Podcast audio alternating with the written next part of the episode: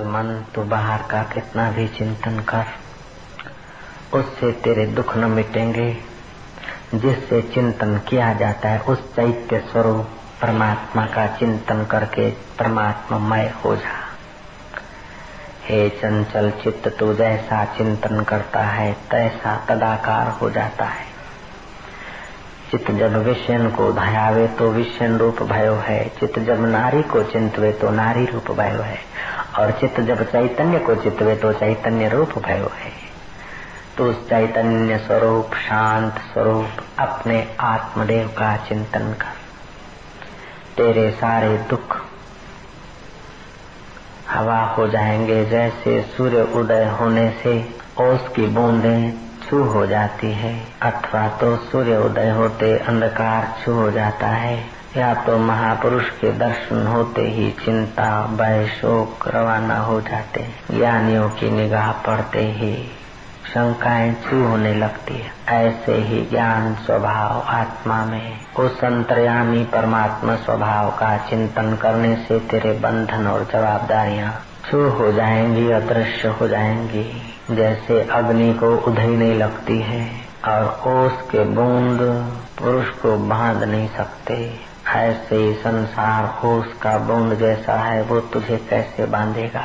तो अपने ज्ञान स्वभाव में, अपने चैतन्य स्वभाव में जगता जा। मैं उस पर ब्रह्म परमात्मा में विश्रांति पा रहा हूँ। जिससे मैं दूर था और दुख भोग रहा था, जिस चैतन्य की सत्ता से ए मन तू सोचता था, अब उसी की सत्ता से उसी में तू। जगता जा तेरे सब रोग, तेरे सब बंधन, भव रोग दूर हो जाएँगे। मैं वो शांत आत्मा था, मुझे पता न था। मैं साक्षी था, जागृत का, मुझे पता न मैं स्वप्ने का साक्षी था और सुषुप्ति का भी साक्षी था, मुझे पता न था। मैं बचपन का भी साक्षी था, जवानी का भी साक्षी हूँ, बुढ़ापे का भी साक्षी। इस देह के जन्म का भी साक्षी और इस देह की मौत का भी साक्षी मैं विदेही आत्मा हूँ। मेरा मुझको धन्यवाद है, मेरा मुझको प्यार है, मेरा मुझको ही प्रेम है। ओमकार का पावन चिंतन करते, अपने स्वरूप में ही विश्रांति पाना आवश्यक जैसे ललना अपना चेहरा आईने में देखती है, निश्चिंत रूप से अपने को वो मानती है। ऐसे ही ओमकार की ध्वनि करते योगी अपने को वही आत्म रूप में मानते हैं, जानते हैं। मद रूपे निरंजन, मुझ निरंजन स्वरूप में शोक कहाँ, भय कहाँ? एक बम तो क्या सारे विश्व के बम आ गिरे तभी भी मुझ चैतन्य का बाल बांका नहीं होता। जैसे हज़ारों नदियाँ बाढ़ के तांडव करे, तब भी आकाश को कुछ नहीं होता। ऐसे ही हमारे आत्मदेव को, पर ब्रह्म परमात्मा स्वरूप को, हमारे असली अपने आप को कुछ नहीं होता है। बारह मेघ गर्जे, बारह सूर्य तपे, फिर भी मेरा निरंजन स्वरूप मेरा असली जो मैं है उसमें कोई फ़र्क नहीं पड़ता है। दुनिया भर की अनुकूलताएँ होने पर भी इस शरीर का शाश्वत कोई परमिट नहीं। और दुनिया भर की सब प्रतिकूलताएँ आ गिरे तब भी, भी मेरे स्वरूप में कोई घाटा नहीं पड़ता है। इसलिए मैं निश्चिंत हूँ और निरंजन स्वरूप में आप तृप्त शांति अपने स्वरूप में शांति। ब्रह्मदेव अपने स्वभाव में जगे हैं। भगवान विष्णु अपने स्वभाव में भगवान रुद्र अपने स्वभाव में है। भगवान सूर्य अपने स्वभाव में है। सनकादि ऋषि अपने असली मय के स्वभाव में है। राजा जनक अपनी असली मय के स्वभाव में है। मदाल साराणी भी अपनी असली मय के स्वभाव में थी। हम भी अपनी असली मय के स्वभाव में जग जग जाएँ, उसी क्षण सब दुख दूर हो जाएँगे सदा के लिए। शरीर दुखालय है, लेकिन हम इस इस दुख से कभी भी रंचित नहीं होते, क्योंकि हमारा स्वभाव निर्दुख है, निर्सुख है। सुख, दुख, देह और मन का ही संयोग है। इनके संयोग से इन्हें सुख, दुख हो, लेकिन मुझे मुझे कोई बढ़ोती और घटोती नहीं होती। ऐसा मैं निरंजन रूप, आकाश स्वरूप, ज्ञान स्वरूप, व्यापक आत्मा हूँ।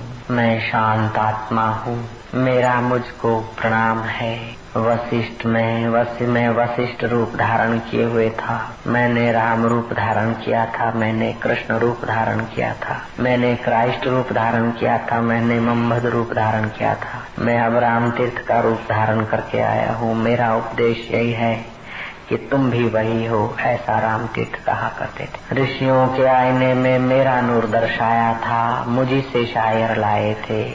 मैं कृष्ण बना मैं कंस बना मैं राम बना मैं रावण था। अब वेद कस में खाते हैं। हम क्या क्या स्वांग बनाते हैं? वेद कहता तत्व मसीह।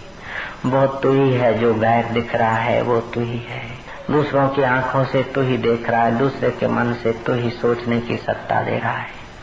हे भोला मानव आयनागार में तमाम शीशे जड़े हुए उस महल में राजा ने कुत्ते को बंद किया। एक ही कुत्ता था, लेकिन अनेक आयनों के कारण अपने को और कुत्तों से घिरा हुआ समझकर भौंक भौंक कर मर गया। राजा ने कई कुत्ते ऐसे ही महल में भर्ती किए।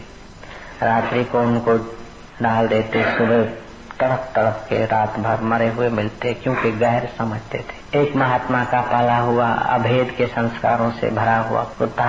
महात्मा ने जब राजा के उस आने से जड़ित खंड में भेजा तो वो कुत्ता पूछ हिलाकर सब में अपना ही आपा देख कर मज़े से भोजन खाकर सो गया। सुबह हुआ तो खुश मिजाज बाहर निकला। राजा महात्मा के पैर पकड़कर प्रार्थना किया कि ये ताजुब हुआ आज तक जो भी कुत्ते गए तड़प तड़प कर मर गए। लेकिन ये तो खा पी के मस्त होकर, तृप्त होकर बाहर निकला। क्या कारण? महात्मा ने कहा कि इसे अभेद ज्ञान था। आईने की अनेकता से तू अनेक नहीं हो जाता है, और आईने में जो दिख रहे हैं, वो तेरे ही प्रतिबिंब हैं। ऐसा ज्ञान इसको था, उसलिए निश्चिंत था। अनेक में, अनेक आयनों में एक अपने को अनेक रूप में देखता है। एक होते हुए भी जो अनेक रूप में अपने को देखता है, वो दुखी हो जाता है।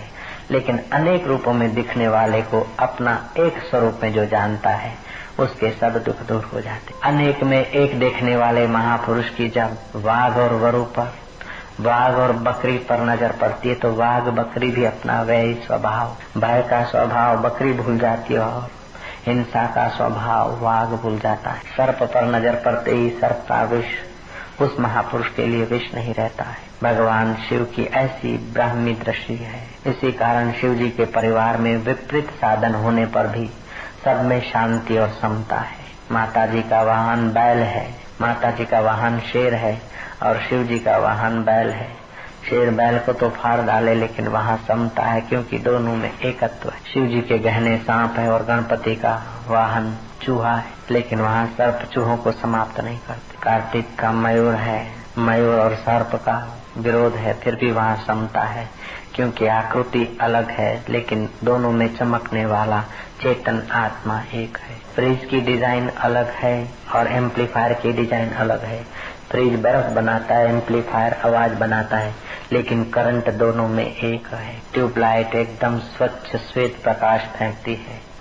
और सिकड़ी रंगीन लेकिन दोनों का आधार एक पंखा हवा फेंकता है और महाराज सिगड़ी हीट फेंकती है, लेकिन फिर भी करंट दोनों में एक ऐसे ही मन विचित्र है, बुद्धियाँ विचित्र है, शरीर के मॉडल विचित्र है, लेकिन सत्ता सब में वही।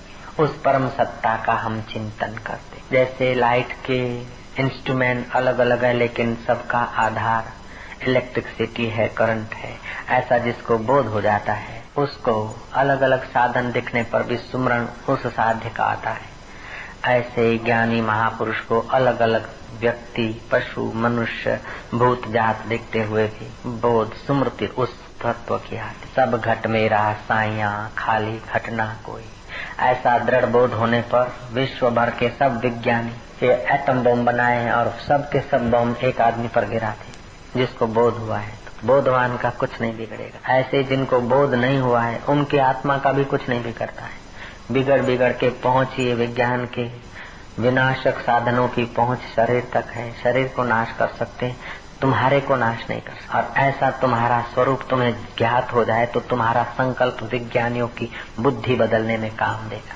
तुम्हारा ये संकल्प बमों की शक्ति को कुंठित करने का काम देगा।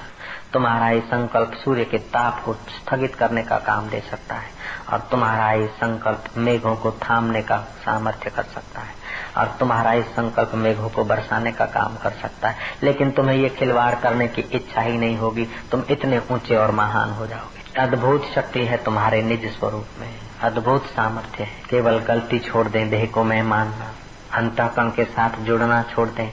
अपने स्वरूप का चिंतन करें।